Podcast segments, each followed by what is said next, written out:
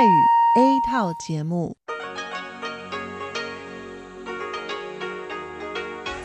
ที่นี่สถานีวิทยุเรดิโอไต้หวันอินเตอร์เนชันแนล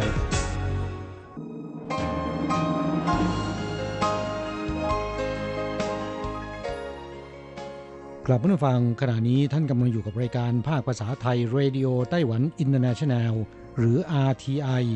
ออกกระจายเสียงจากกรุงไทเปไต้หวันสาธารณรัฐจีน เป็นประจำทุกวันนะครับ นอกจากรับฟังทางเครื่องรับวิทยุได้แล้ว ยังสามารถรับฟังรายการผ่านระบบออนไลน์ได้ที่ thai.rti.org.tw หรือที่ RTI Fanpage นะครับ ขอเชิญติดตามรับฟังรายการของเราได้ ตั้งแต่บัดนี้เป็นต้นไป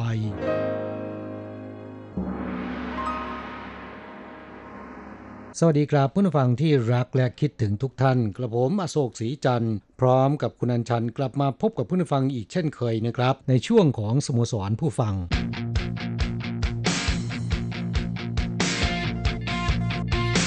ข่าวเด่นประเด็นร้อนครับเมื่อวันอาทิตย์ที่ 26 เมษายนที่ผ่านมานี้ในกรุงไทเปได้เกิดเหตุเพลิงไหม้ครั้งใหญ่อ่าก็มีผู้เสียชีวิตและก็สาหัสจำนวนไม่น้อยนะฮะ ค่ะ โดยเหตุครั้งนี้นั้นทำให้มีผู้เสียชีวิตไป 5 ราย แล้วก็บาดเจ็บสาหัส 1 ราย เล็กๆ น้อยๆอีกจำนวนมากนะคะ แต่ก็ไม่สาหัสนัก โดยเหตุเกิดเมื่อเช้าวันที่ 26 เมษายนช่วงประมาณ 10 โมงเช้านะคะ ปรากฏว่าเกิดเพลิงไหม้ขึ้นที่ร้านคาราโอเกะชื่อดังแห่งหนึ่ง ชื่อภาษาจีนว่าเฉียนกุ้ย ชื่อภาษาอังกฤษว่า Party World นะคะซึ่งร้านเฉียนกุ้ยแห่งนี้นั้นก็ได้ชื่อว่าเป็นคาราโอเกะชื่อดังของไต้หวันทีเดียว มีสาขามากมายนะคะในไต้หวันนั้นมีมากถึง 16 สาขาด้วยกัน ในไทเปนั้นมีทั้งหมด 6 สาขา และสาขาที่เกิดเหตุเพลิงไหม้ครั้งนี้ก็เป็นร้านแรกของคาราโอเกะเจ้านี้นะคะอยู่ที่ถนนหลินเซินเปลู่นะคะเป็นสาขาหลินเซินอยู่กลางกรุงไทเป แล้วก็ย่านนั้นเนี่ยเป็นย่านแหล่งบันเทิงยามราตรีของไทเปนะคะยังดีว่ามันเกิดเหตุในช่วงเช้า ซึ่งคนไปร้องเพลงไม่ค่อยเยอะนัก แต่คุณทราบไหมว่าไม่เยอะนี่ก็เกือบ 200 คน ถ้าหากว่าเป็นช่วงกลางคืนนี่คงจะนับพันนะคะเพราะว่าสาขานี้เป็นสาขาใหญ่ ระหว่างที่เกิดเหตุเพลิงไหม้นั้นก็ทำเอาผู้คนในไทเปแตกตื่นนะคะเพราะว่าโอ้ยควันไฟเนี่ยพวยพุ่งขึ้นมาดำมืดไปหมดเลยนะคะเจ้าหน้าที่ดับเพลิงรุดไปดับไฟ ซึ่งก็สามารถดับไฟได้ในช่วงเช้านั่นเอง ช่วยคนออกมาได้ 200 คน มีผู้เสียชีวิต 5 ราย แล้วก็บาดเจ็บสาหัส 1 ราย จากคำให้การของผู้รอดชีวิต ซึ่งก็เป็นนักร้อง ก็คือคนที่ชอบไปร้องเพลงนะคะครับอ่าบอกว่าโอ้ยตอนที่เกิดเหตุเพลิงไหม้เนี่ย ร้องเพลงกันอยู่ในห้องเสียงดัง ไม่มีใครรู้ว่าเกิดไฟไหม้ไม่มีสัญญาณเตือนภัยดังขึ้นแต่อย่างใด ยังดีที่มีคนไปเคาะประตูมิฉะนั้นก็ไม่รู้ว่าไฟไหม้แล้วนะคะลูกค้าบางคนเนี่ยก็ใช้วิธีอ่าไลฟ์สดขณะที่ยังติดอยู่ในห้องแล้วก็มีควันไฟมืดมิดไปหมด ส่วนใหญ่แล้วที่หนีไม่ทันติดอยู่บนชั้น 7 นะคะ เจ้าหน้าที่พบว่าต้นเพลิงนั้นอยู่ที่ชั้น5เอ่อมีสาเหตุมาจากอะไรรู้ไหมฮะตอนหลังเจ้าหน้าที่ดับเพลิงนะคะก็มีการตรวจสอบหลักฐานพบว่าต้นเพลิงนั้นอยู่ที่ห้องเก็บของบนชั้น5นะคะแล้วก็ก่อนหน้าที่จะเกิดเพลิงไหม้ขึ้นเนี่ยมีพนักงานคนหนึ่งเดินเข้าไปนะคะเหมือนกับจะไปชาร์จไฟอะไรสักอย่างหนึ่งปรากฏว่าต่อมาไม่นานก็เกิดเพลิงลุกไหม้ขึ้น ครับในขณะที่เกิดเหตุเนี่ยนอกจากมีลูกค้าไปร้องเพลงแล้วนะครับ ยังมีหน่วยซ่อมบำรุง เพื่อจะซ่อมแซมแล้วก็ต่อเติมลิฟต์นะครับ เพื่อให้เป็นมิตรกับคนพิการนะฮะและด้วยเหตุนี้จะมีการปิดสัญญาณเตือนภัย แล้วก็ปิดระบบการจ่ายน้ำดับเพลิงนะครับ ก็ทำให้ลูกค้าที่ร้องเพลงอยู่ในห้องเนี่ยไม่รู้ตัวค่ะ ปรากฏว่าเจ้าหน้าที่ไปพบว่านะคะอุปกรณ์ป้องกันอัคคีภัย ภายในอาคารหลังนี้ ทั้งอาคารเนี่ยถูกปิดทั้งหมดเลยนะคะก็เป็นครับเรื่องที่น่าตกใจ แล้วก็บังเอิญว่าเกิดเหตุเพลิงไหม้ขึ้น ก็เลยนำไปสู่เหตุเสียชีวิตถึง 5 รายในครั้งนี้นะคะ ซึ่งหลังจากที่ข่าวนี้ปรากฏขึ้นมารู้สึกว่าเช้านั้นนี่ชาวไทเปนี่เลิกสนใจเรื่องโควิดเลยนะคะ หันมาสนใจเหตุเพลิงไหม้เพราะว่าคาราโอเกะเฉียนกุ้ยเจ้านี้นี่โอ้ยดังมากเลยนะคะอืมครับมีสาขาอยู่ทั่วประเทศนะฮะค่ะ 16 แห่งด้วยกันอีกทั้งนะคะ เป็นเจ้าเก่าแก่ เขาเปิดบริการมาตั้งแต่เมื่อ 20 ปีที่แล้วคุณทราบไหมคะ ครับ ตั้งแต่ดิฉันเพิ่งมาไต้หวันใหม่สมัยก่อนเนี่ยดังมากเลยทีเดียวนะครับ ระยะหลังๆ ผู้คนอ่าดูมือถือกันมากขึ้น ผมคิดว่าคนจะไปร้องเพลงที่คาราโอเกะเนี่ยมันไม่ค่อยมีแล้วนะ แต่ดูจากข่าวเนี่ยยังมีค่อนข้างเยอะนะครับแหมดิฉันยังสงสัยว่า ตอนเช้านั่นก็ยังร้องเพลงกันอยู่หรือไง ปกติแล้วเขาก็สังสรรค์กันในช่วงกลางคืนอะไรพวกนี้ ปรากฏว่าเช้าเช้านี่คนก็นิยมไปร้องกัน แล้วก็เป็นหนุ่มๆสาวๆทั้งนั้นด้วย ตอนหลังถึงทราบมาว่าก็ช่วงเช้านี่ราคามันถูกนะคะ ครับเขาบอกว่าหัวละ 100 เหรียญนะ เหตุครั้งนี้เนี่ยก็ทำเอาผู้ว่าการไทเป คือนายเคอเหวินเจ๋อเนี่ยสั่งให้มีการตรวจสอบระบบความปลอดภัย ในสถานบันเทิงที่ปิดมิดชิด อย่างเช่น ร้านคาราโอเกะโรงภาพยนตร์ทั้งหลายแหล่นะคะ ปรากฏว่ามีหลายแห่งโดนหางเลขไปตามๆกัน ไม่ต้องพูดถึงร้านคาราโอเกะเฉียนกุ้ยแห่งนี้ ถูกสั่งให้ปิดกิจการชั่วคราวนะคะ ครับอาคารในไต้หวันโดยเฉพาะในกรุงไทเปนะครับจะมีการตรวจสอบระบบความปลอดภัย ระบบป้องกันอัคคีภัยเป็นประจำ ปีละประมาณสองครั้งนะฮะ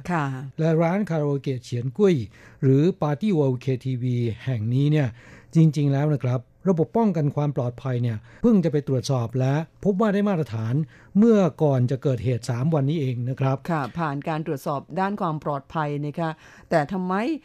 หลังจากนั้นแค่ 3 วันจึงเกิดเหตุเพลิงไหม้ขึ้น ครับมีการเปิดเผยกันบอกว่าร้านคาราโอเกะพวกนี้นะครับเพื่อที่จะให้ลูกค้าเนี่ยร้องเพลงได้อย่างสบายอกสบายใจนะครับ และสามารถที่จะดูดบุหรี่ในห้องได้ด้วยนะ ก็เลยปิดระบบป้องกันอัคคีภัย อย่างเช่นพวกเซ็นเซอร์พวกนี้ปิดหมดนะ ที่เซ็นเซอร์คือเซ็นเซอร์ว่ามีควันขึ้นมาหรือเปล่านะคะถ้าเกิดว่ามีควัน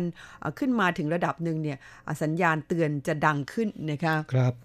หากว่ามีการดูดบุหรี่นะครับโดยเฉพาะในห้องมิดชิด ควันบุหรี่ก็จะทำให้เซ็นเซอร์ทำงานนะและจะมีระบบเตือนภัย มีน้ำดับเพลิงฉีดลงมา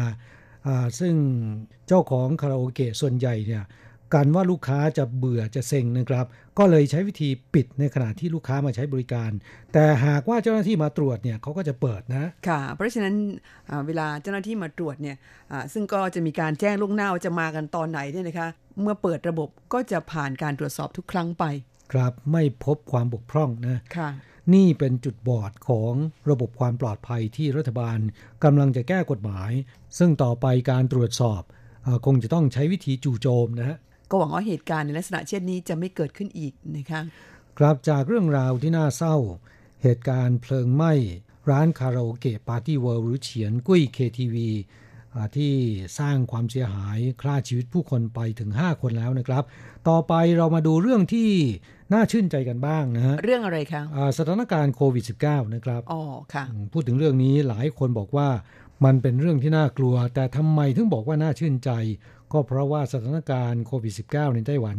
เริ่มคลี่คลายนะครับ ไม่มีผู้ป่วยรายใหม่เพิ่มติดต่อกัน 4 วัน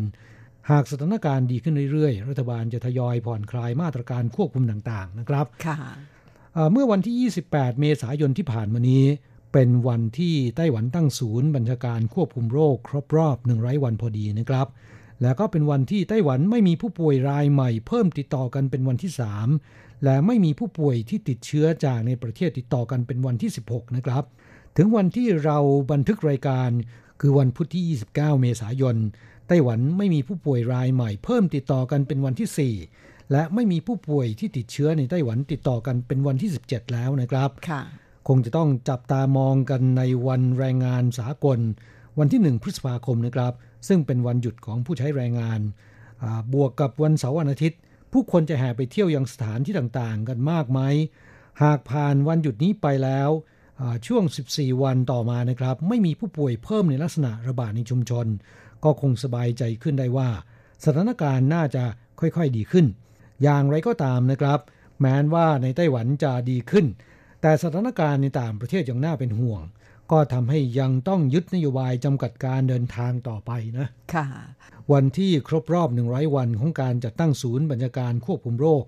ผู้บัญชาการของศูนย์ได้แก่นายเฉินสือจงนะครับรัฐมนตรีว่าการกระทรวงสาธารณาสุขและสวัสดิการ ได้เลี้ยงนักข่าวด้วยกุ้ยหลิงเกานะเคยกินไหมเคยค่ะ ก็เป็นเยลลี่สมุนไพรบำรุงสุขภาพนะครับ ค่ะ หน้าตาคล้ายๆ กับเฉาก้วย แต่ไม่ใช่นะครับ ผลิตจากวัตถุดิบหลักเป็นเต่านกอินทรีแล้วก็ปุ๋ยเล้ง หรือว่าหกเหลงนะครับ เป็นอาหารเสริมของจักรพรรดิในราชวงศ์ชิง ปัจจุบันมีวางขายกันทั่วไป เหตุที่เลี้ยงเยลลี่สมุนไพรชนิดนี้ ก็เพราะว่าคำว่ากุยหลิง พ้องเสียงกับคำว่ากุยหลิงที่แปลว่ากลับไปที่ศูนย์ หรือเซตซีโร่และได้กำชับนักข่าวว่า อย่าทานหมดนะ เหลือไว้บ้าง จะได้กลับไปที่ศูนย์ได้ต่อไปนะ ค่ะ ก็เป็นการเอาเคล็ดนะคะก็หวังว่าจะหยุดอยู่ที่ศูนย์แบบนี้ตลอดไป และผู้ฟังทราบไหมครับว่าหนึ่งร้อยวันหลังจากที่มีการใช้มาตรการควบคุมป้องกันโรคโควิด -19 ที่ผ่านมาเนี่ยทำเอาพฤติกรรมการใช้ชีวิตของชาวไต้หวัน เปลี่ยนแปลงไปมากมายนะ ค่ะพฤติกรรมแรกที่เปลี่ยนแปลงก็คือหน้ากากอนามัย กลายเป็นสิ่งสำคัญคู่กาย ไม่ว่าไปอยู่ไหนก็ตามนะครับ ต้องใส่หน้ากาก เดิมเนี่ยคนไต้หวันมีการใส่หน้ากากเป็นประจำอยู่แล้วนะครับ แต่ส่วนมากจะใส่เฉพาะออกไปข้างนอก ปกติอยู่ในที่ร่มจะไม่ค่อยใส่กันนะค่ะแต่จากการระบาดของโควิด -19 ในครั้งนี้เนี่ยก็ทำให้หน้ากากเป็นของคู่กายที่ต้องสวมใส่ตลอดเวลา ไม่ว่าจะไปในที่ร่มหรือกลางแจ้ง และหน้ากากก็กลายเป็นของมีค่าของที่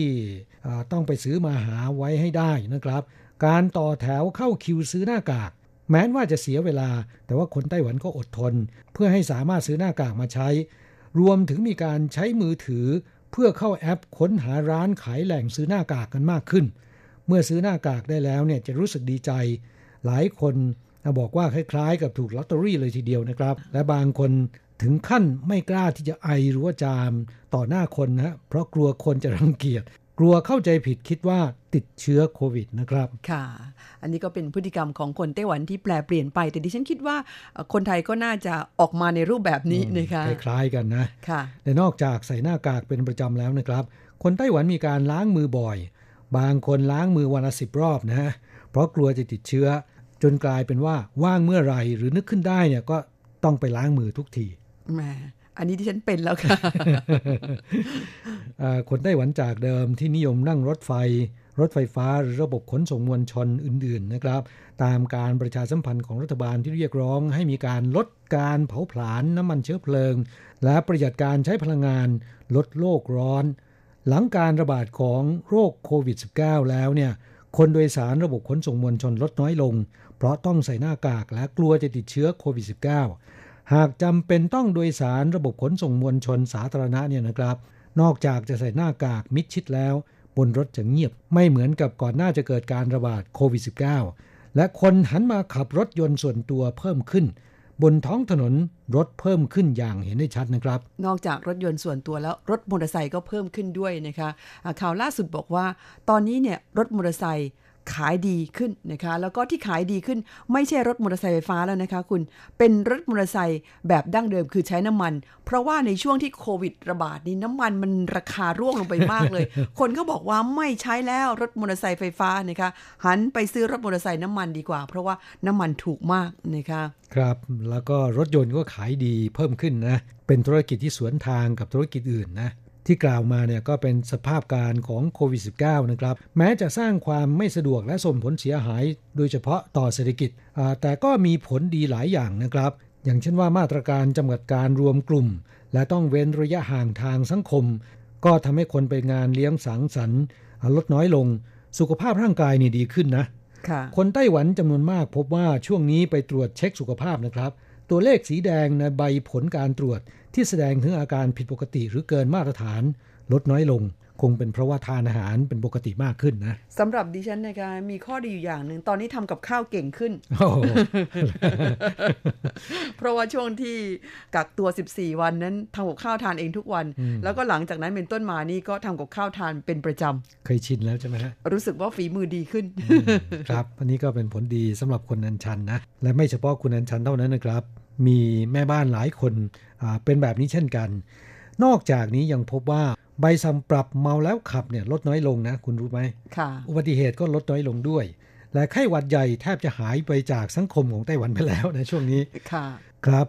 อีกเรื่องหนึ่งแถมท้ายนะ ยังไงคะ คือเรื่องของคนไต้หวันขานรับเสียงเรียกร้องบริจาคหน้ากากอนามัยให้เพื่อนร่วมโลก ผู้บัญชาการศูนย์ควบคุมโรค เรียกร้องให้คนไต้หวันที่ใช้หน้ากากอนามัยไม่หมดนะครับ สามารถบริจาคหน้ากากอนามัยให้ชาวโลกที่มีความต้องการ ปรากฏว่าวันที่เรียกร้องคือวันที่ 28 เมษายน ซึ่งเป็นวันแรกนะครับ ที่มีการเรียกร้องดังกล่าว มีชาวไต้หวันกว่า 120,000 คน แสดงความจำนงที่จะบริจาคหน้ากากอนามัย ด้วยการสละสิทธิ์ รับหน้ากากอนามัยที่ตนสั่งซื้อแล้วนะครับ มายถึงว่าไปจ่ายเงินแล้ว แต่ค่ะไม่รับนะค่ะเพื่อให้รัฐบาลเนี่ยรวบรวมไปบริจาคให้กับประเทศต่างๆ ที่ขาดแคลนและมีความต้องการ วันเดียวมีชาวไต้หวันกว่า 1 2 0 0 0 0 คน คนละ9แผ่น ก็มีจำนวนมากโขอยู่นะค่ะก็ถือเป็นเรื่องดีๆนะคะที่นำมาเล่าสู่กันฟัง ไม่ทราบว่าฟังอ่าพบเรื่องดีๆ ในช่วงอ่าสถานการณ์โควิดระบาดกันบ้างหรือเปล่า ก็ขอความกรุณาแชร์ประสบการณ์เข้ามาแลกเปลี่ยนกันค่ะ ลายความทุกข์ ปันความสุข ครับช่วงนี้มาตอบจดหมายของผู้ฟังนะครับฉบับแรกวันนี้เป็นจดหมายดั้งเดิมของอาจารย์เกษมทั้งทองนะคะ ซึ่งส่งจดหมายฉบับนี้มาพร้อมใบรายงานผลการรับฟังค่ะ ลงวันที่ 1 มีนาคม 2563 อาจารย์เกษมบอกว่าสวัสดีครับ คุณอโศกและคุณอัญชัน ขอแสดงความยินดีกับคุณอัญชันที่ไม่ติดไวรัสโควิด -19 เป็นแค่ไข้หวัดธรรมดาเท่านั้น แรก ๆ รัฐมนตรีสาธารณสุขของบางประเทศบอกว่า โรคปอดอักเสบโคโรนาไวรัสสายพันธุ์ใหม่ 2019 ไม่น่ากลัว เหมือนไข้หวัดธรรมดา ไม่ต้องห้ามนักท่องเที่ยวชาวจีนเข้าประเทศ เพราะจะขาดรายได้จากการท่องเที่ยว ตอนนี้ประกาศให้ไวรัสโควิด -19 เป็นโรคระบาดร้ายแรง ลำดับที่ 14 ไปแล้ว ผู้ใดปิดบังข้อมูลของโรคนี้มีโทษปรับ 20,000 บาท ไปไหนมาไหนเห็นคนสวมหน้ากากอนามัย แม้แต่ในธนาคารและร้านขายทอง ซึ่งก่อนนี้ห้ามสวมหน้ากากอนามัยและใส่แว่นดำเข้าค่ะสถานการณ์เปลี่ยนไปดีค่ะครับตอนนี้นั้นไปไหนก็ต้องสวมหน้ากากอนามัยทั้งนั้น บอกว่าขอให้เป็นเพียงโรคธรรมดา อย่าให้เป็นการแพร่เชื้อของสงครามชีวภาพนะครับ เพราะจะเป็นการรบกับมัจจุราชที่มองไม่เห็นตัว เหมือนในภาพยนตร์เรื่อง The Flu ไข้หวัดมรณะ ค่ะครับตอนนี้ก็กลายเป็นสงครามมรณะระหว่าง มนุษย์เรากับไวรัสไปแล้วนะครับ แต่ไม่น่าจะเป็นไวรัสสังเคราะห์นะครับ จากเอ่อนักวิชาการต่างๆ ที่ให้ข้อมูลมานะ ตอนนี้ก็มีหลายทฤษฎีนะคะก็ไม่รู้ว่าจริง ๆ แล้วมันคืออะไรกันแน่ ที่แน่ๆก็คือมีคนตายไปเป็นจำนวนหลายหมื่นคนแล้ว ผู้ติดเชื้อก็นับ 2 ล้านคนนะคะก็เป็นเรื่องที่น่ากลัวทีเดียว แบบนี้ก็ต้องบอกว่าเป็น ปอดอักเสบมรณะนะคะครับช่วงท้ายนั้นอาจารย์เกษมบอกว่าหวังว่าอีกไม่นานคงจะมีวัคซีนป้องกันได้เหมือนไข้หวัดใหญ่นะครับ คิดว่ามีแน่นอนนะฮะแต่ว่าอาจจะล่าช้าไม่ทันใจนะครับค่ะกว่าที่วัคซีนจะออกมาเนี่ยก็ไม่ทราบเหมือนกันว่าจะมีผู้คนเอ่อล้มหายตายจากไปจากโรคนี้จำนวนเท่าไหร่นะครับค่ะขณะที่เรากำลังอ่านจดหมายของอาจารย์เกษมนั้นเอ่อ สถานการณ์ก็ยังรุนแรงนะครับ แล้วก็ที่มันร้ายแรงกว่าสงครามโลก ครั้งที่หนึ่งครั้งที่สองก็คือสงครามในสมัยก่อนเนี่ยมันจะเกิดเฉพาะจุดนะ อันนี้ลามไปทั่วโลกเลยนะครับ เรื่องของเศรษฐกิจเนี่ยหยุดชะงักไปหมดเอ่อแล้วก็การไปมาหาสู่กันก็กระทบกระเทือนนะครับ อย่างจดหมายของอาจารย์เกษมเนี่ยฉบับนี้น่าจะเป็นฉบับสุดท้ายนะครับที่ส่งมาทางไปรษณีย์นะฮะเพราะหลังจากนั้นเนี่ยเครื่องบินไม่บินแล้วนะครับค่ะแล้วก็ไม่สามารถที่จะส่งมาได้ อย่างไรก็ตามนะครับ อาจารย์เกษมก็ขอให้เขียนตามเดิมนะฮะ แล้วก็ใช้กล้องถ่ายมาให้เราก็ได้นะครับ ค่ะก็ต้องขอบคุณนะคะสำหรับผู้ฟังที่ทำหน้าที่เป็นมอนิเตอร์ให้กับทางสถานีของเรา ช่วงนี้ก็เนื่องจากว่าเจ้าโควิดอารวาสนะคะต้องบอกว่าโควิดอารวาสจริงๆอ่าทำให้สถานการณ์ทั่วโลกเนี่ยปั่นป่วนไปหมด มันกระทบไปทุกด้านนะคะรวมไปถึงการส่งเมลอากาศด้วยนะคะเนื่องจากว่าเครื่องบินนั้นไม่ได้บินซะแล้วค่ะ จดหมายฉบับนี้ของอาจารย์เกษมที่ส่งมาก็มีใบรายงานผลการฟังส่งมา 7 แผ่นด้วยกันนะคะ7-8 แผ่นด้วยกัน ขอขอบคุณเป็นอย่างมากเลยนะคะครับก็รวมทั้งเพื่อนผู้ฟังท่านอื่น ๆ ด้วยนะครับที่ปกติแล้วรายงานผลการรับฟังหรือว่าเขียนเป็นจดหมาย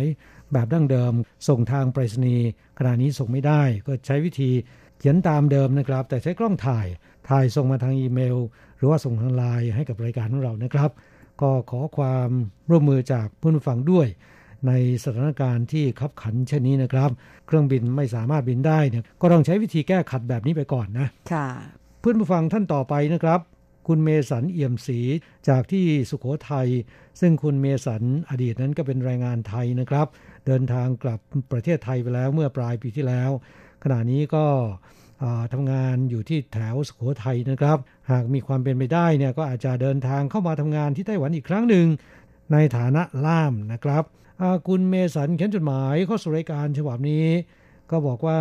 ก่อนอื่นต้องขอบคุณทางรายการที่ได้ส่งสิ่งของไปให้ได้รับแล้วนะครับ เมื่อวันที่ 9 มีนาคมที่ผ่านมานี้ครับช่วงนั้นเครื่องบินยังบินตามปกตินะครับ เพราะฉะนั้นของจึงส่งไปให้ได้นะฮะแต่ตอนนี้หยุดชะงักไป และบอกว่าสิ่งของทั้งหมดมี 5 ชิ้นด้วยกันครับ นิตยสารไต้หวันพาโนรามา ปฏิทินภาพสุดยอดเมนูอาหารไต้หวัน แล้วก็ สิงหลี่เตี้ยวไผ่นะครับคำว่าสิงหลี่เตี้ยวไผ่ก็เป็นที่ใส่นามบัตรแขวนกระเป๋าสัมภาระนะครับ สิงหลี่แปลว่ากระเป๋าสัมภาระเตี้ยวไผ่ก็คือป้ายแขวนนะฮะเป็นภาพวาดของสูสีไทเฮานะครับ เป็นภาพเก่าแก่ที่ได้รับลิขสิทธิ์จากพิพิธภัณฑ์พระราชวังแห่งชาติ หรือกู้กง มาทำเป็นที่ใส่นามบัตรแขวนกระเป๋าสัมภาระป้องกันการหยิบผิดนะครับ แล้วก็นอกจาก สิงดีเตี้ยวไผ่แล้วนะครับ อีกชิ้นหนึ่งเป็นแผ่นยางกลมๆ ผมไม่ทราบว่าใช้ทำอะไร ที่ซองใส่มีอักษรว่า ชิวเจียงใต้ตู้ครับแผ่นยางกลมๆ ใส่ไว้ในซองนะครับ และเป็นภาพวาดจีนๆมีอักษรจีนว่าชิวเจียงใต้ตู้ทะเลในฤดูใบไม้ร่วง รอเรือข้ามฟากนะฮะก็เป็นภาพวาดที่มีชื่อเสียง ตั้งแต่สมัยราชวงศ์หมิงมาแล้วนะครับ ภาพวาดนี้ได้รับลิขสิทธิ์จากพิพิธภัณฑ์พระราชวังกู้กง มาทำเป็นที่รองแก้ว สามารถที่จะกันความร้อนได้ โดยแผ่นยางที่ว่านี้ก็ทำมาจากซิลิโคนนะครับ ซึ่งไม่มีพิษนะฮะเป็นซิลิโคนอย่างดีนะครับ ก็มอบให้กับเพื่อนผู้ฟังที่ทำหน้าที่เป็นมอนิเตอร์ให้กับรายการของเรานะค่ะ แล้วก็คุณเมสันบอกว่ายังมีอีกใบหนึ่งคือใบแต่งตั้ง และใบประกาศเป็นมอนิเตอร์นะครับ ก็ขอขอบคุณที่ รับอาสาเป็นมอนิเตอร์ให้กับรายการของเรานะฮะและบอกว่าผมเองไม่ทราบว่าจะทำหน้าที่มอนิเตอร์รายงานได้ดีแค่ไหน แต่ก็จะพยายามอยู่นะครับก็ขอบคุณอีกครั้งหนึ่งสำหรับเพื่อนผู้ฟังทุกๆทท่านนะครับ ที่เขียนจดหมายรายงานผลการรับฟังให้เราทราบเป็นประจำ คุณเมสันบอกว่าคู่หูคู่หาของอาจารย์หายไปสองสัปดาห์โห นี่ยังดีนะคะเนี่ย คุณไม่เรียกเราสองคนว่าอ้วนผอมจอมตลก คุณเมสันเล่ามาในจดหมายฉบับนี้นะครับ บอกว่าฟังอาจารย์เล่าและฟังเสียงให้สัมภาษณ์ของคุณอัญชันในรายการไขปัญหาแรงงานของวันที่ 25 มีนาคมที่ผ่านมานี้ ที่ต้องถูกกักตัว 14 วัน หลังจากกลับไปงานศพคุณแม่ และพยายามกลับให้ทันตามกำหนดเวลาของทางการ แต่ก็ไม่ทัน และขอแสดงความเสียใจกับคุณอัญชันด้วยนะครับ ที่สูญเสียคุณแม่ไป ขอบคุณคุณเมสันนะคะคุณเมสันบอกว่าตอบคำถามของอาจารย์ที่ถาม ผมมาในสโมสรผู้ฟังวันเสาร์ที่ 4 เมษายนนะครับ บอกว่าหนึ่งหน้ากากอนามัยที่ผมใส่ได้มาตรฐานรับรองในการป้องกันโควิด -19 หาไม่ได้หรอกครับอ่าแล้วก็ที่ขายทางออนไลน์ก็แพงมาก แต่ผมว่าไม่ควรสนับสนุนพวกนี้ครับ พวกชอบฉวยโอกาสบนความทุกข์ของผู้คน ก็ใช้แบบผ้าธรรมดา ที่แขวนขายตามร้านโชว์หวยทั่วๆไปล่ะครับ แต่ก็ยังดีครับที่ผมเอาไปจากไต้หวันเยอะพอสมควรเหมือนรู้ล่วงหน้า ค่ะ แล้วก็บอกว่าต่อไปนี้ ผมว่าพฤติกรรมการสวมใส่หน้ากากอนามัยของคนไทยคงจะเปลี่ยนไป ในวันข้างหน้า ถึงโรคนี้จะถูกควบคุมได้ หรือเข้าสู่ภาวะปกติแล้วเนี่ย ผู้คนก็คงจะสวมหน้ากากอนามัยกันต่อไป เพราะว่าคนส่วนใหญ่ชินแล้ว แล้วก็รู้สึกปลอดภัยจากโรคติดต่อ จากทางเดินหายใจต่างๆ คุณเมสันบอกว่าผมเองตอนนี้ออกจากบ้านก็ต้องสวมหน้ากากอนามัยทันทีเลยนะฮะค่ะ ความจริงแล้วการสวมหน้ากากอนามัยให้เคยชินนี่เป็นสุขอนามัยที่ดีนะครับ เพราะว่ามันสามารถป้องกันโรคภัยได้หลายโรคด้วยกัน รวมทั้งกันฝุ่นละอองได้ด้วยนะคะครับครับเรื่องของ PM 2.5 เรื่องของฝุ่นละอองเนี่ยมันก็กระจายไปทั่วนะครับ ถ้าหากว่าเรามีการสวมใส่หน้ากากอนามัย มีข้อดีต่อสุขภาพร่างกายของเรานะครับ เพราะฉะนั้นการสวมใส่หน้ากากอนามัยตลอดถ้าหากว่าเราออกไปข้างนอก ก็จะช่วยรักษาสุขภาพของเราได้เป็นอย่างดีนะครับ ค่ะ และบอกว่างานก่อสร้างที่ผมทำเป็นของงานสร้างบ้านของผู้รับเหมาเล็กๆ แต่วิธีทำหลักการหรือแนวคิดค่อนข้างจะเป็นมาตรฐานศพจังหวะที่เขาขาดช่าง และรู้ว่าผมกลับจากไต้หวัน เลยมาทาบทามให้ผมไปช่วยงาน กอบกับช่วงนี้เป็นหน้าแรง ผลผลิตในสวนเนี่ยไม่ค่อยมาก เลยให้คนที่บ้านจัดการไป ผมก็ไปหาค่ากับข้าวกับงานนี้ครับ ด้วยฝีมือและความซื่อสัตย์ในอาชีพของผู้รับเหมารายนี้ จึงทำให้งานเข้าไม่ขาดครับ มีงานอยู่อย่างต่อเนื่อง แล้วก็ข้อแตกต่างระหว่างงานก่อสร้างที่บ้านเรากับที่ไต้หวันที่ผมประสบมานะครับ ไต้หวันคิดค่าจ้างเป็นเดือน บ้านเราคิดเป็นรายวัน อยู่ที่ไต้หวันผมได้วันละเกือบพัน มาที่บ้านเราผมได้ไม่ถึง 500 ครับ ก็ยังดีครับ ได้วันละ 500 อย่านำมาเที่ยวกับที่ไต้หวันนะ เพราะว่าค่าครองชีพในไต้หวันมันค่อนข้างแพงนะค่ะค่าจ้างขั้นต่ำก็ต่างกันนะคะอืมครับ จากเรื่องนี้เนี่ยก็ทำให้เราทราบว่า คนมีความขยันและมีฝีมือสัอย่างแล้วนะครับ ไปที่ไหนก็ไม่ต้องกลัวว่าจะอดนะครับ คุณเมสันเล่ามาในจดหมายฉบับนี้นะครับ สโมสรผู้ฟังเมื่อวันเสาร์ที่ 4 เมษายนที่ผ่านมานี้ อาจารย์ได้เล่าถึงวิกฤตน้ำที่ทะเลสาบเซียนจันทรา แห้งขอดจนมองเห็นกบหินทั้ง 9 ตัว และพื้นดินแตกกระแหง แล้วก็ยังพูดถึงคนที่ลืมรูดซิป คนไต้หวันจะเข้าไปกระซิบไปทักว่าสเหมันสวยคู่เหมยกวน เพื่อไม่ให้ผู้ที่ถูกทักท้วงเขินอาย คนไทยเราคงจะใช้คำว่าหนีเตเหมือนเหมยกวนแปลว่าประตูของคุณไม่ได้ปิดค่ะก็น่าจะโอเคอยู่นะครับ และบอกว่าท้ายนี้อาจารย์ คุณอัญชัน และเพื่อนผู้ฟังที่รักทุกท่าน ขอให้ห่างไกลโควิดกันนะครับ ขอให้ทุกท่านโชคดีกันทั่วหน้า บอกว่ารักและเคารพ จากเมสันเอี่ยมศรีปอลอตอนนี้วิทยุคลื่นสั้นของผมมีปัญหาครับ ปุ่มหมุนหาคลื่น บิดไม่ลง มันค้างอยู่ที่คลื่น 9625 ขึ้นไป เพราะว่าคุณฟังแต่คลื่นนี้คลื่นเดียว มันก็เลยติดอยู่ที่นั่น มันขึ้นสนิมแล้ว ค่ะ คงเป็นเพราะว่าเก่าแล้วนั่นเองนะคะ เลยฟังไม่ได้มาหลายวันแล้วครับอ่าไม่มีเวลาไปในตัวเมืองเพื่อซ่อม เลยไม่มีใบรายงานผลการรับฟัง ฟังผ่านทางออนไลน์สะดวกกว่า แล้วก็บอกว่าทุกอย่างเป็นปกติดีเหมือนเดิมครับค่ะก็ขอขอบคุณคุณเมสันครับ ที่เขียนจดหมายมาอ่าเล่าให้ฟังสภาพการที่คุณไปทำงานอยู่ที่สุขโขทัยนะครับ รวมทั้งอ่า การซื้อหน้ากากที่เมืองไทยด้วยนะฮะค่ะ ปัญหาหน้ากากอนามัยขัดแคลนที่เมืองไทยนั้นรู้สึกว่าก็ยังไม่บรรเทานะคะไต้หวันนั้นตอนนี้ณวันที่เราจัดรายการก็เริ่มดีขึ้นบ้าง แต่ก็ไม่ถึงกับอ่าเป็นปกตินะคะครับมาตอบจดหมายฉบับต่อไปกันท่านนี้บ่นเข้ามาว่าไม่ค่อยตอบจดหมายดิฉันเลยนะคะ คุณยุพาแซ่ลีนะคะอยู่ที่ไต้หวันนี่เอง บอกว่าสวัสดีค่ะคุณธนาคุณอัญชัน ที่เคารพรักของแรงงานไทย ยุเขียนจดหมายอีเมลเข้าไปทักทายสโมสรผู้ฟังตลอด แต่ไม่ค่อยเห็นคุณตอบจดหมายเลยค่ะ เป็นเพราะจดหมายที่ฉันเขียนไปยาวเกินไปหรือเปล่า อีเมลเลยตัด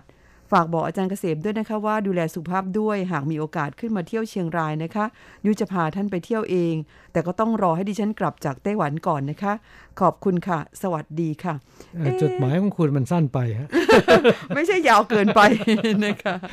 แต่ว่าจะสั้นจะยาวยังไงเนี่ยปกติเราก็จะตอบออกอากาศนะคะ แล้วก็จะมีคนคอยตอบจดหมายของคุณผ่านทางอีเมล ซึ่งแม้บางครั้งจะช้าไปนิดนึงก็ตามนะคะครับ ก็อย่าได้น้อยใจไปค่ะ อย่างวันนี้ก็นำมาต่ออากาศพร้อมกัน 2 ฉบับเลยนะคะ เป็นของวันที่ 8 มีนาคม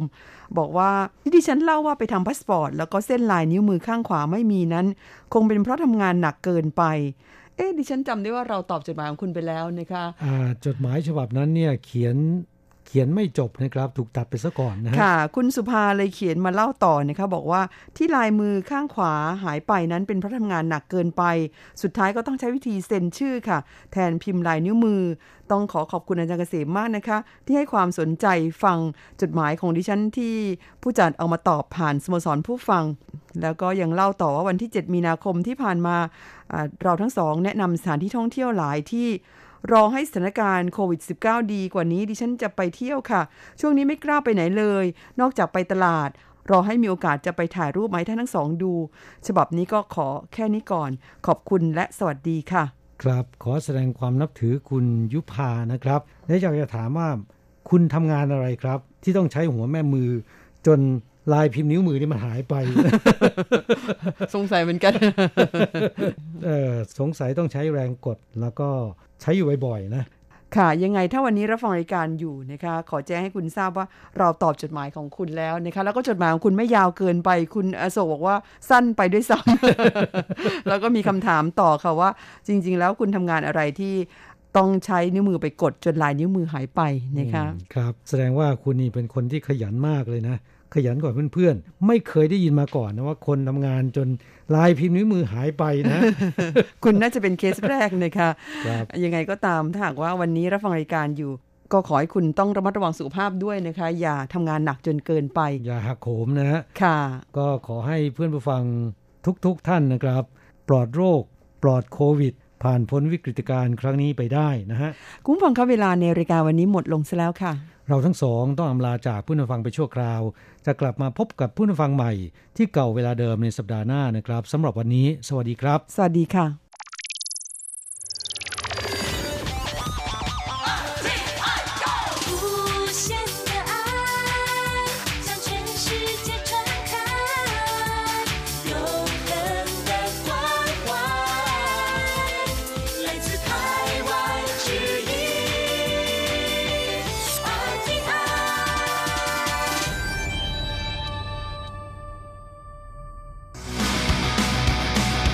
อย่างนี้เป็นยังไงนะ อ๋อ อย่างนี้เหรอ ที่เมืองอีหลาน หญิงคนหนึ่งมีชื่อว่า ลีอีทิง อายุ 29 ปี พิการทางสายตาทั้งสองข้าง เห็นเฉพาะลำแสง อาศัยการสัมผัสของมือทั้งสองข้าง เรียนรู้วิธีการร้อยลูกปัด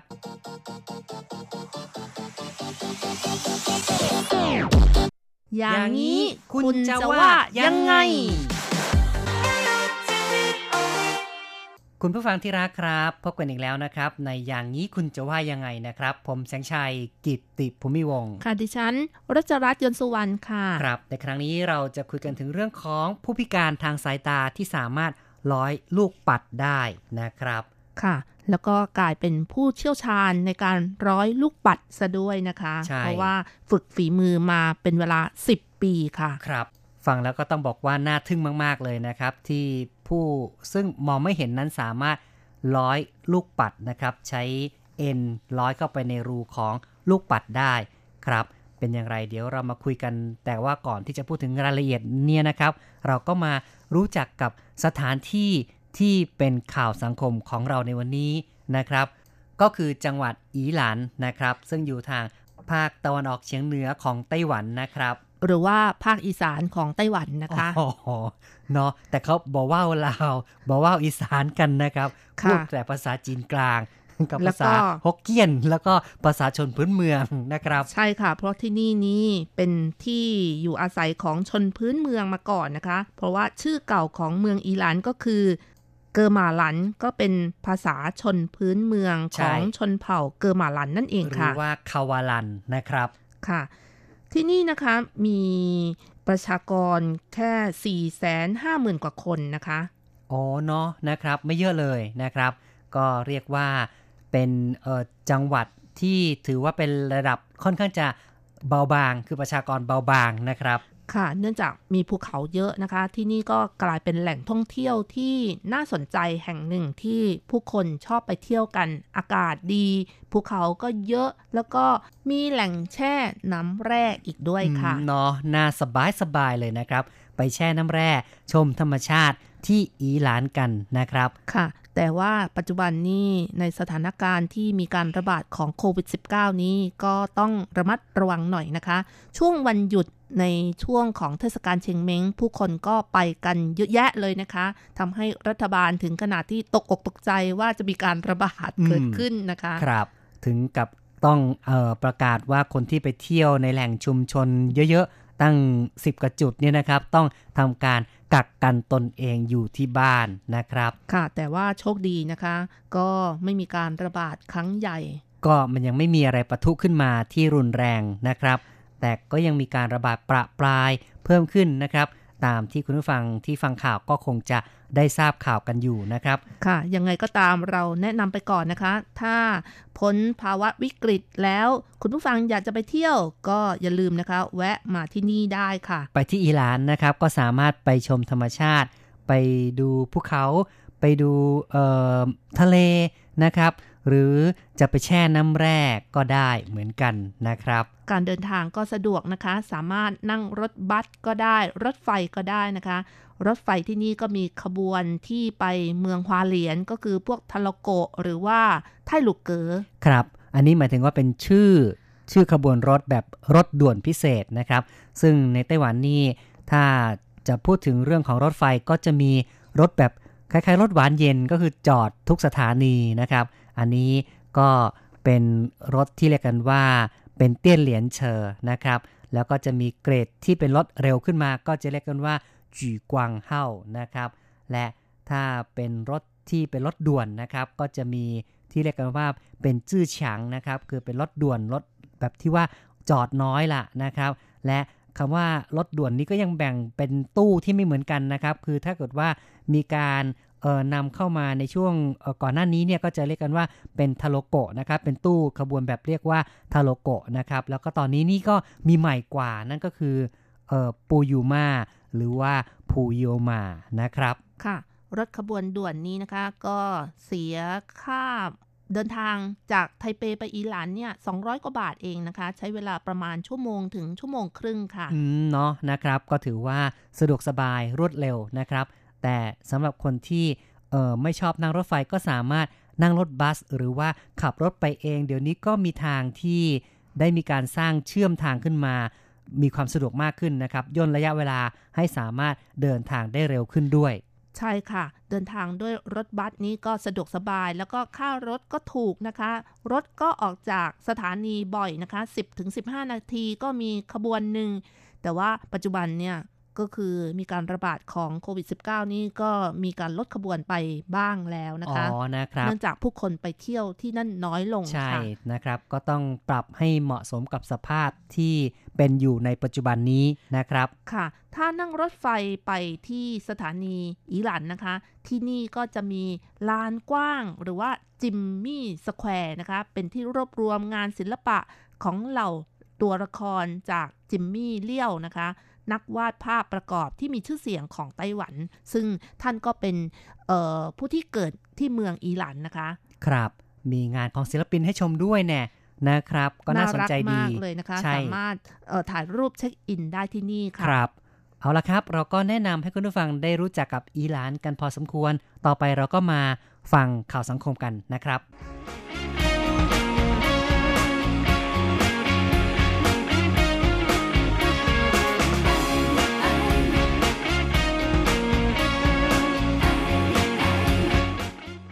ที่เมืองอีหลาน หญิงคนหนึ่งมีชื่อว่าลีอีทิง อายุ 29 ปี พิการทางสายตาทั้งสองข้าง เห็นเฉพาะลำแสง อาศัยการสัมผัสของมือทั้งสองข้าง เรียนรู้วิธีการร้อยลูกปัด โดยใช้เอ็นยืด ร้อยผ่านลูกปัดที่มีเส้นผ่าศูนย์กลางเพียง 0.5มิลลิเมตร ความยากเหมือนกับคนตาบอดสนเข็ม แต่ด้วยความพยายามในการฝึกฝนนาน 10 ปี ดุจภาษิตจีนที่กล่าวว่า หยีกงอีซัน ผู้เท่าโง่ย้ายภูเขา ในที่สุดเธอกลายเป็นผู้เชี่ยวชาญ ภายในหนึ่งนาทีร้อยลูกปัดได้มากถึง 30 เม็ดทำเป็นของแขวนประดับ มีมิติและมีชีวิตชีวา อย่างเช่น รูปแอปเปิล แมลงปอ ลูกไก่อยู่ในเปลือกไข่เป็นต้น หลังเกิดมาตอนอายุ 4 เดือนลีอีทิงถูกวินิจฉัยว่ามีความพิการทางสายตา ทางบ้านฐานะยากลำบาก บางครั้งต้องกินข้าวราดซีอิ๊วเพื่อประทังชีวิต ตอนเด็กๆ คุณครูให้เขียนเรียงความหัวข้อ ความปรารถนาของตัวเอง เธอเขียนว่า อยากมีอาชีพสามารถเลี้ยงตนเองได้ เนื่องจากสุขภาพไม่แข็งแรง กล้ามเนื้อรีบ ไม่เหมาะที่จะประกอบอาชีพ การนวดคลายเมื่อย ที่ผู้พิการทางสายตาส่วนใหญ่ยึดเป็นอาชีพ ตอนเรียนมัธยมปลายปีหนึ่งเริ่มรู้จักการร้อยลูกปัด และตั้งความหวังว่าจะใช้เป็นเครื่องมือเลี้ยงชีพในอนาคต เนื่องจากไม่เคยมีผู้พิการทางสายตา ที่ร้อยลูกปัดได้ จึงไม่มีใครสอนให้ และมักจะถูกผู้อื่น หัวเราะเยาะอยู่เสมอ อย่างไรก็ตาม หลังจบมัธยมปลายแล้ว ยังคงมุ่งมั่นที่จะเรียนรู้วิธีการร้อยลูกปัด ด้วยการฟังการสอนทางออนไลน์ เธอใช้ลูกปัดที่ทำจากวัสดุอะคริลิกพลาสติก ลูกปัดขนาดเล็กที่สุด มีเส้นผ่าศูนย์กลาง 3มิลลิเมตรรูของลูกปัดมีขนาด 0.5มิลลิเมตรเท่านั้น แม้คนสายตาดียังร้อยลูกปัดแบบนี้ได้ยาก แต่เธอก็ทำได้ อย่างไรก็ตาม ช่องทางการจำหน่ายยังน้อยอยู่ ยังขายได้ไม่พอเลี้ยงชีพ ทางสมาคมผู้พิการ ทางสายตาเมืองอีหลาน จึงได้จัดโต๊ะให้เธอขายในตลาดนัดวันหยุด คาดหวังให้คนจำนวนมาก เห็นผลงานของเธอ อุดหนุนและช่วยซื้อเพื่อช่วยสารฝันของเธอ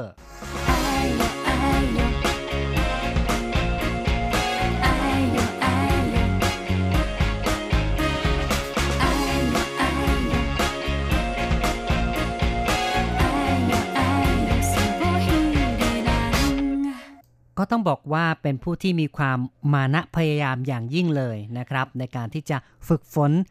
ร้อยลูกปัดนะครับ แม้ว่าจะมองไม่เห็นก็อาศัยการสัมผัสของมือในการทำงานแบบนี้นะครับ ค่ะ มีความพยายามจนเปรียบประดุดสุภาษิตจีนที่กล่าวว่าอีกงอีสันผู้เท่าโง่ย้ายภูเขานะคะ ครับ ก็ไม่ทราบว่าคุณผู้ฟังได้เคยฟังนิทานสุภาษิตนี้กันบ้างหรือเปล่าครับ เรื่องนี้ก็มีอยู่ว่าผู้เฒ่าท่านหนึ่งนะครับ ที่หน้าบ้านของท่านเนี่ยก็มีภูเขาขวางอยู่ลูกหนึ่งนะครับ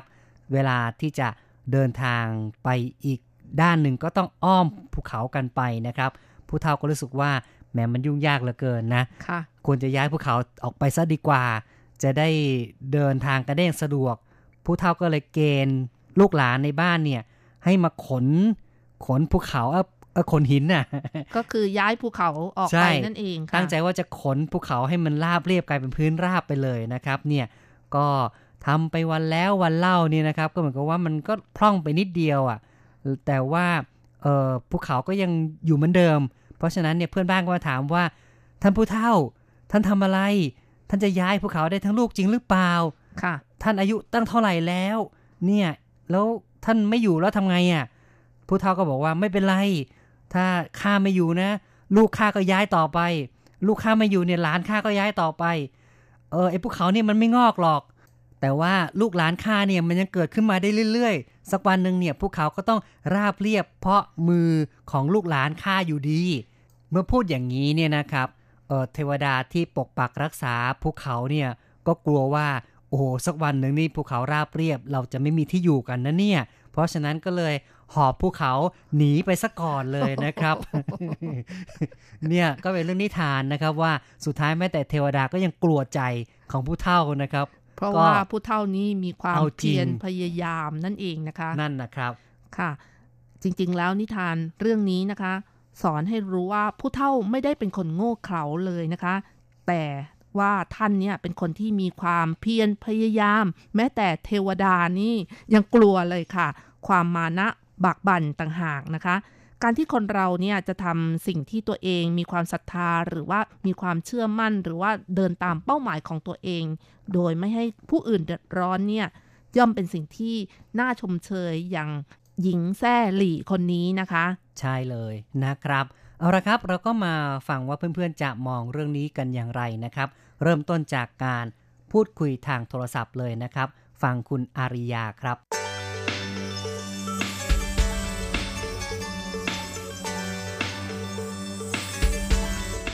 ยังไงล่ะ เห็นความตั้งใจของเขาน่ะสูงมากนะคะอาจารย์ ใช่เนาะเขาก็ ใช่เขาตั้งใจสูงมากแล้ว แล้วเขามีความสามารถพิเศษแปลกจากพวกเราพวกเราตาดีๆเนาะเออไม่เนาะสามารถทำทำได้เหมือนเขายังร้อยไม่ค่อยเข้าเลยนะใช่เพราะว่าเล็กนิดเดียวเองนะครับใช่เนี่ยยังร้อยไม่ได้สวยเหมือนเขาใช่นะครับชื่นอืมชมเขามากเลยค่ะอาจารย์ชื่คนรับชมความสามารถของเขาก็เป็นบุคคลที่น่าชื่นชมเขาเก่งสุดยอดจริง ๆ เลยค่ะอืมใช่คเก่งรับสุดยอดจริงๆค่ะ คิดว่าปกติแล้วนี่คนพิการนี่นะก็สามารถที่จะเอ่อประกอบอาชีพอะไรได้บ้างครับ คนพิการนะก็ไม่ก็ไม่แน่เสมอไปนะคะ ที่นี่ที่ฉันที่ดิฉันมาอยู่ที่นี่ก็มีคนใบ้เนาะแต่อ๋อตาแกไม่ไม่ไม่พิการหูหูหนวกเป็นใบ้พูดไม่ได้ ครับอืมดีตาดี แต่แกก็สามารถทำทำงานปกติได้เหมือนพวกเรา อ๋อ นะเหมือนเหมือนยังไงล่ะเหมือนสวรรค์จะให้เขาเนาะอืมเขาเสียอย่างหนึ่งเขาก็ได้อย่างหนึ่งมาเพิ่ม ครับบางทีก็อาจเขาอาจจะเก่งกว่าคนปกติธรรมดาเหมือนพวกเราจะได้ซ้ำโอ้ไปค่ะอาจารย์นั่นนะสิครับ ก็ถือว่าค่ะพยายามใช้ความสามารถของตนเอง ใช้ความสามารถของเขานะคะอืมร้ครัอบยทีละเม็ดทีละเม็ดทีละเม็ดแต่เขาสวยมากนะเขาทำตุ๊กตาออกมาแต่ละชิ้นนี่สวยมากนะอาจารย์ใช่นะครับ อาจอาจารย์ว่าไหมครับว่าสวยมากเลสวยยโดยมากเฉพาะพวงใช่กุญแจตัวเล็กๆนี่นะตุ๊คกรับตาตัวเล็กๆนี่นะจริงว่ายังยังคิดว่าเอ๊ะเขาอยู่ที่ไหนอยากจะช่วยอุดๆเอหนุนอเขาเหมืเนาะอนอกัยานกจะซื้อจังเลยนะครับเนี่ย อยากได้นั่นน่ะสิครับ อืมอืมก็คิดว่าอยกคนอุดหนุนเขาคนเราที่ไม่ไม่ท้อถอยต่อชีวิตนี่นะครับ ก็ค่ะเออเป็นสิ่งที่น่ายกย่องเนาะ นะครับ แล้วก็นายคุกณย่องนายกย่องสุดๆเลยค่ะอาจารย์ คุณอาริยังยายังดีกว่าคนคนเราที่มีครบทั้งอาการสามอืสิบมสองนะคะท้อชีวิตนี่สมควรจะดูคนที่เขาไม่ครบอาการสามสิบสองนี่เป็นตัวอย่างนะคะ ใช่นะครับหรืสาอว่ามารถใช่ดูค่ะเป็นตัวอย่างอย่างนั้นแหละกระตุ้นค่ะให้เราสามารถที่จะสู้ชีวิตได้ด้วยเนาะใช่นะครับใช่ค่ะ แล้วแล้วก็เราเราดูเขาแล้วเราก็มีมีแรงใจฮึดสู้ที่ว่า เอ๊ะ เรามีสามสิบสองประการนี่เรามีครบสามสิบสองทุกอย่างนี่ทำไมเราจะไม่สู้เขาคนพิการน่ะเขาอืมหูหนวกตาบอดเขายังทำขนาดนี้เนาะครับแต่เราเราไม่สู้เราก็อายเขานะอาจารย์ทำให้ใช่เรามีมีกำลังใจฮึดสู้ขึ้นเยนั่นอะนะสิอาจาก็รย์เชื่อว่าคุณอาริยาคงจะมีแรงกำลังใจสู้ต่อไปเนาะนะครับ ใช่ใช่ค่ะอาจารย์หนูต้องต้องสู้ต่อไปแต่ก็ก็กำลังใจก็คือ เราเห็นเพื่อนๆดูคนที่เขาด้อยกว่าเขายังสู้เรา เราก็คิดว่าเราก็ยังมีเราก็ยังมีกำลังกว่าเขานิดนึงเนาะอืมครัเราบก็ต้องเราจะมาท้อท้อไม่ได้ค่ะอาจารย์ครับหนูจะจะทำงานอะไรเหมือนกันหนูจะจะเป็นแบบที่ว่าตามใจนายจ้างทุกอย่างอ๋อเขาบอกว่าคนจีนก็ว่าเพ่เหอใช่ไหมพยายามว่ะคล้อยไรก็ตามอันนั้นอย่าค้านใช่ค่ะเขาเนาะนะคแล้รัวบแล้วทีนี้แล้วทีนี้ไม่ไม่ สมมติว่าไม่เราสมมุติว่าเราจะหนักใจแค่ไหน เราก็ไม่ออกอาการให้เขาเห็น อืมอดทนนะครับตามตามตามใจเขาทุกอย่างตามใจเขาทุกอย่างให้งานอันนั้นมันจบไปด้วยดีแล้วเราค่อยมาจัดการตัวเราว่าอืมเราสมควรจะท้อหรือเราสมควรจะหยุดยังไงก็ หรือจะสู้ต่อโอ้โหยังไงก็ค่อยว่ากันทีครับแม้อดทนยอดเยี่ยมเอาให้แต่ แต่ต้องรู้จักการปรับอดทนตัวปรับใจให้สมดุลค่ะแล้วกันนะครับค่ะครับอ่าต้องต้องปรับใจปรับ ปรับตัวให้เข้ากับทุกทุกๆที่ที่เราอยู่นะคะ อาจารย์ครับเราเราเราต้องปรับได้ดีนะคเพรับราะโบโบโบราณเขาก็ว่าอยู่ที่ไหนเหมือนกิ้งก่าเนาะค่ะอาจารย์อ๋อเปลี่ยนสมมสีติว่าใบไม้สีแดงอืมหรือว่าอะไรสีแดงเขาก็จะปรับเป็นสีแดงใช่สีเขียวเขาจะปรับเป็นสีเขีใช่ยวนะเราครัเราบต้องปรับตัวให้ได้อย่างนั้น เพื่อความอยู่รอดครับ เพื่อความอยู่รอดถูกขอต้องงตัวเลเรายเองครับ ก็ขอบและคุณก็เนาะไม่กระทบกระเทือนคนรอบข้างอย่างครันี้บแหละค่ะ ขอบคุณครับอ๋อที่ให้ข้อคิดเนาะนะครับ โอกาสหน้าอืมคุยกันใหม่นะครับครับยินดีมากค่ะอาจารย์ที่โทรมาโอเคขอบคุณนะคะคอารับขอจาบรย์คุณโอกาสหน้าคุยกันใหม่สขอบวัสคุณดีค่ะครับ ค่ะสวัสดีค่ะ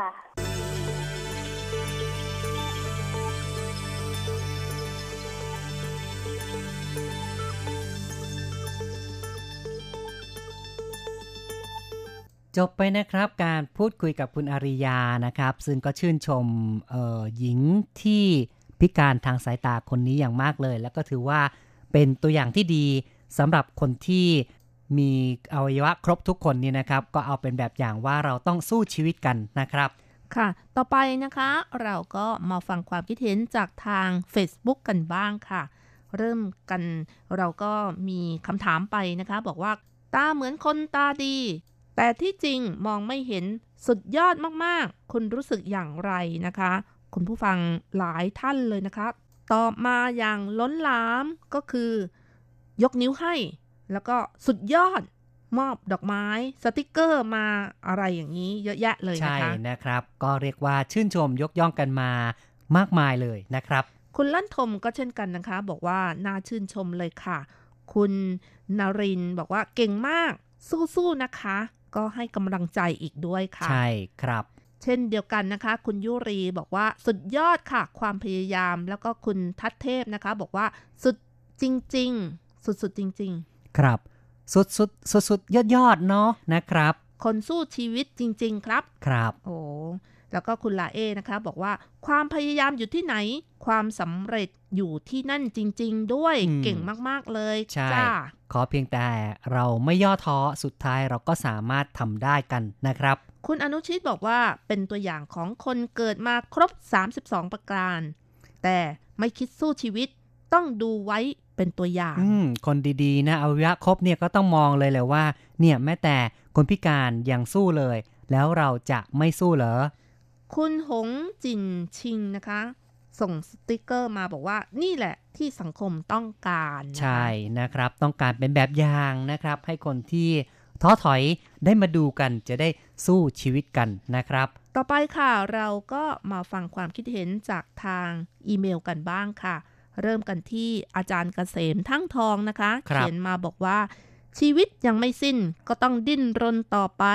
ยังใช้ได้เสมอ เพื่อความอยู่รอด ครับ แน่นอนเลยนะครับ ต้องดิ้นรนกันละก็ต้องสู้ชีวิตกันนะหาครับงานที่ถนัดแล้วทุ่มเทให้กับงานนั้นทำซ้ำๆจนเกิดความชำนาญ แล้วสิ่งที่ว่ายากก็จะไม่ยากอีกต่อไปอืมเนาะนะครับก็เพียงมุมานะพยายาม ก็สามารถที่จะทำได้แล้วก็ต้องอาศัยความชำนาญซ้ำๆๆไปเรื่อยๆ ครับค่ะอาจารย์ก็ยังเล่าถึงตอนที่เป็นเด็กไปเที่ยวงานวัดนะคะ บอกว่า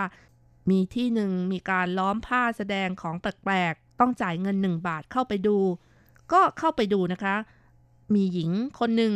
แขนด้วนทั้งสองข้าง ใช้ขาทำงานได้หลายอย่าง ไม่ว่าจะเป็นการสนเข็มเย็บผ้า อ๋อเนาะนะครับ ดูของแปลกๆ ตามงานวัดนะครับ ค่ะ รีดผ้าทำอาหารล้างจาน ล้างหน้า หวีผม แต่งหน้า ทำเหมือนคนปกติ แต่ว่าที่น่าทึ่งก็คือไม่มีแขนนะคะ ยังสามารถทำได้ อืม เนาะนะครับ จริงๆ เนี่ยก็คือต้องอาศัยความพยายามในการฝึกฝน บางคนไม่มีมือก็ใช้เท้าแทนมือนะครับ อย่างเออแสงชัยก็เคยเห็นนะ มีมีอยู่ในคลิปใน YouTube เนี่ย คือไม่มีมือทั้งสองข้างนะครับ มีแต่เท้าสองข้างเนี่ยก็ยังใช้ เท้าในการทำงานบ้าน สนเข็มเลี้ยงลูก โอ้โหสารพัดเลยเนี่ยก็ใช้แต่เท้าก็ยังสามารถที่จะดิ้นรนมีชีวิตอยู่ได้นะครับ ค่ะ บางคนนี่ใช้เท้านี่ ถือมีดอิโต้นะคะ สับผัก โอ้โหโอ้โหเก่งกว่าคนที่ใช้มืออีกอืมนั่นน่ะสิครับ เห็นแล้วเสียว แต่ว่าทึ่งนะคะ ใช่ครับ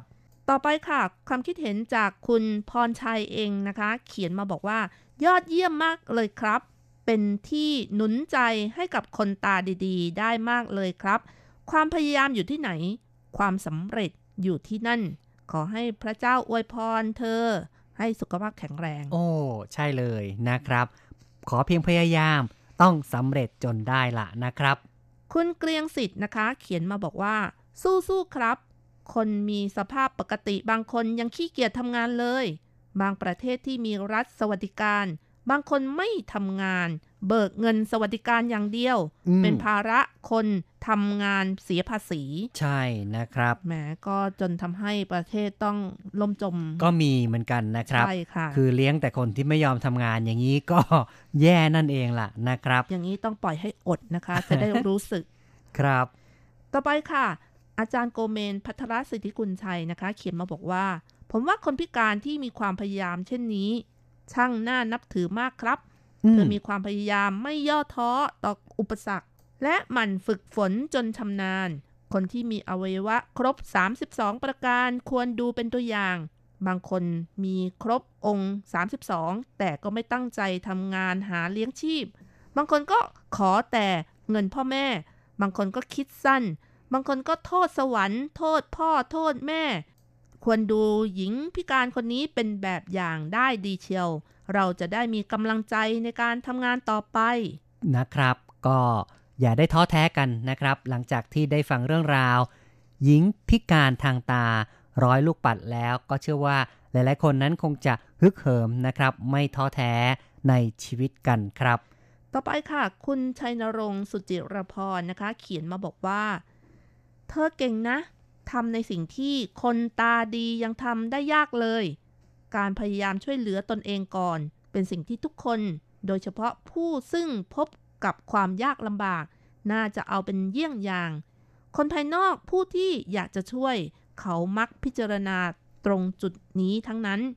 ใช่เลยนะครับ การที่เราจะมัวแต่งงอมืองอเท้านั้นก็ไม่ใช่วิธีการที่ถูกต้องนะครับ จะต้องพยายาม ช่วยเหลือตนเองจนเต็มที่ก่อนเมื่อคนอื่นเขาเห็นว่าเราได้ช่วยตัวเราเองแล้วเนี่ยเมื่อไม่ไหวจริง ๆ เขาก็ยินดีจะหยิบยื่นให้ แต่บางคนเนี่ยนะครับ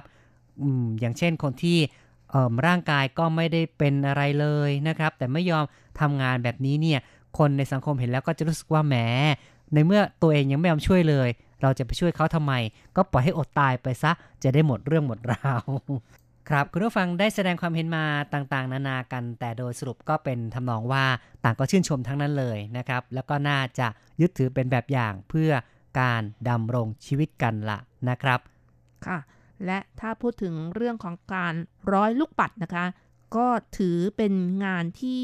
สร้างสมาธิ แล้วก็คนที่ตาดีๆ ก็เป็นการฝึกสายตาอีกด้วยนะคะ อ๋อเนาะมีประโยชน์นะครับ เพราะฉะนั้นเนี่ย เราตาดีๆ ก็สามารถมาร้อยลูกปัดกันได้นะครับ จะได้มีสมาธิดี แล้วก็เป็นการฝึกสายตาด้วยนะครับ ค่ะ โดยเฉพาะอย่างยิ่งผู้สูงอายุทั้งหลายนะคะ ถ้าเกิดว่าไม่มีอะไรทำเนี่ยในยามว่างนะคะ ก็สามารถฝึกด้วยการร้อยลูกปัดได้นะคะ ครับ พอร้อยเสร็จแล้วก็ทำเป็นของประดับตกแต่งต่างๆ ก็ไม่เลวเหมือนกันนะครับ ใช้มาดูเล่นมา ให้ความเพลิดเพลินนะครับ หรือนำมาสร้างรายได้ก็ใช้ได้เป็นไปได้เหมือนกันนะครับ คุณผู้ฟังครับ พูดคุยกันมาพอสมควรในรายการอย่างนี้คุณจะว่ายังไงนะครับ ในช่วงท้ายนี้ เราก็มาฟังเพลงปิดท้ายกันดีกว่าครับ ก่อนจะฟังเพลงก็อยากจะเชิญชวนเพื่อนๆนะครับ เขียนจดหมายเข้ามาพูดคุยกันบ้าง กดไลค์กดแชร์ FB ของเรานะครับ แล้วก็ร่วมกันแสดงความเห็นนะครับ แบ่งปัน ความคิดเห็นประสบการณ์ต่างๆ เพื่อที่ว่าเราจะได้ช่วยกันจันลงสังคมให้ดีขึ้นด้วยนะครับ เสนอความเห็นดีๆเข้ามา ก็จะเป็นข้อมูลสำหรับผู้อื่นในการดำรงชีวิตได้ด้วย เช่นกันนะครับสำหรับ FB ของเรานั้นก็คือ RTI Fanpage นะครับ เข้าไปกดไลค์กดแชร์กันนะครับสำหรับใครที่จะเขียนอีเมล เข้ามาพูดคุยนั้นก็สามารถส่งมาได้ที่ tsk at rti org tw นะครับ เอาละครับมาฟังเพลงกันเลยครับ ค่ะ เราก็มาเพลินเพลง เพราะๆที่ชื่อว่า我们没有爱错เราไม่ได้รักผิดนะคะ ก็คือ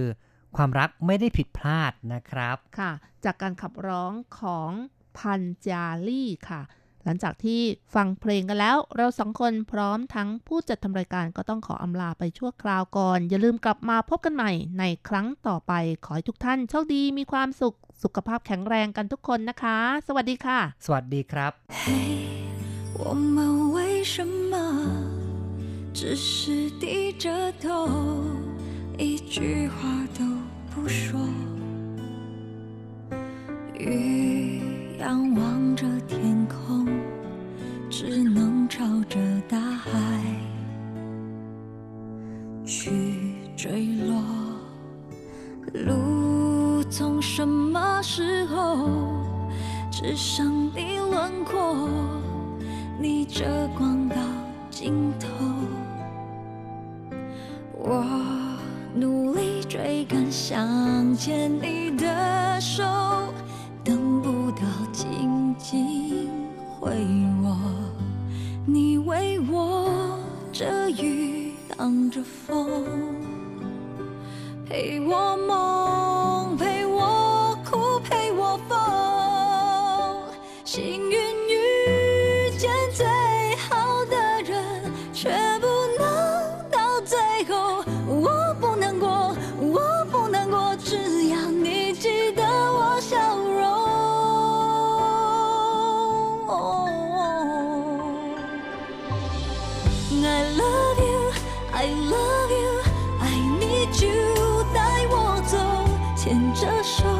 回到你最深爱我那时候。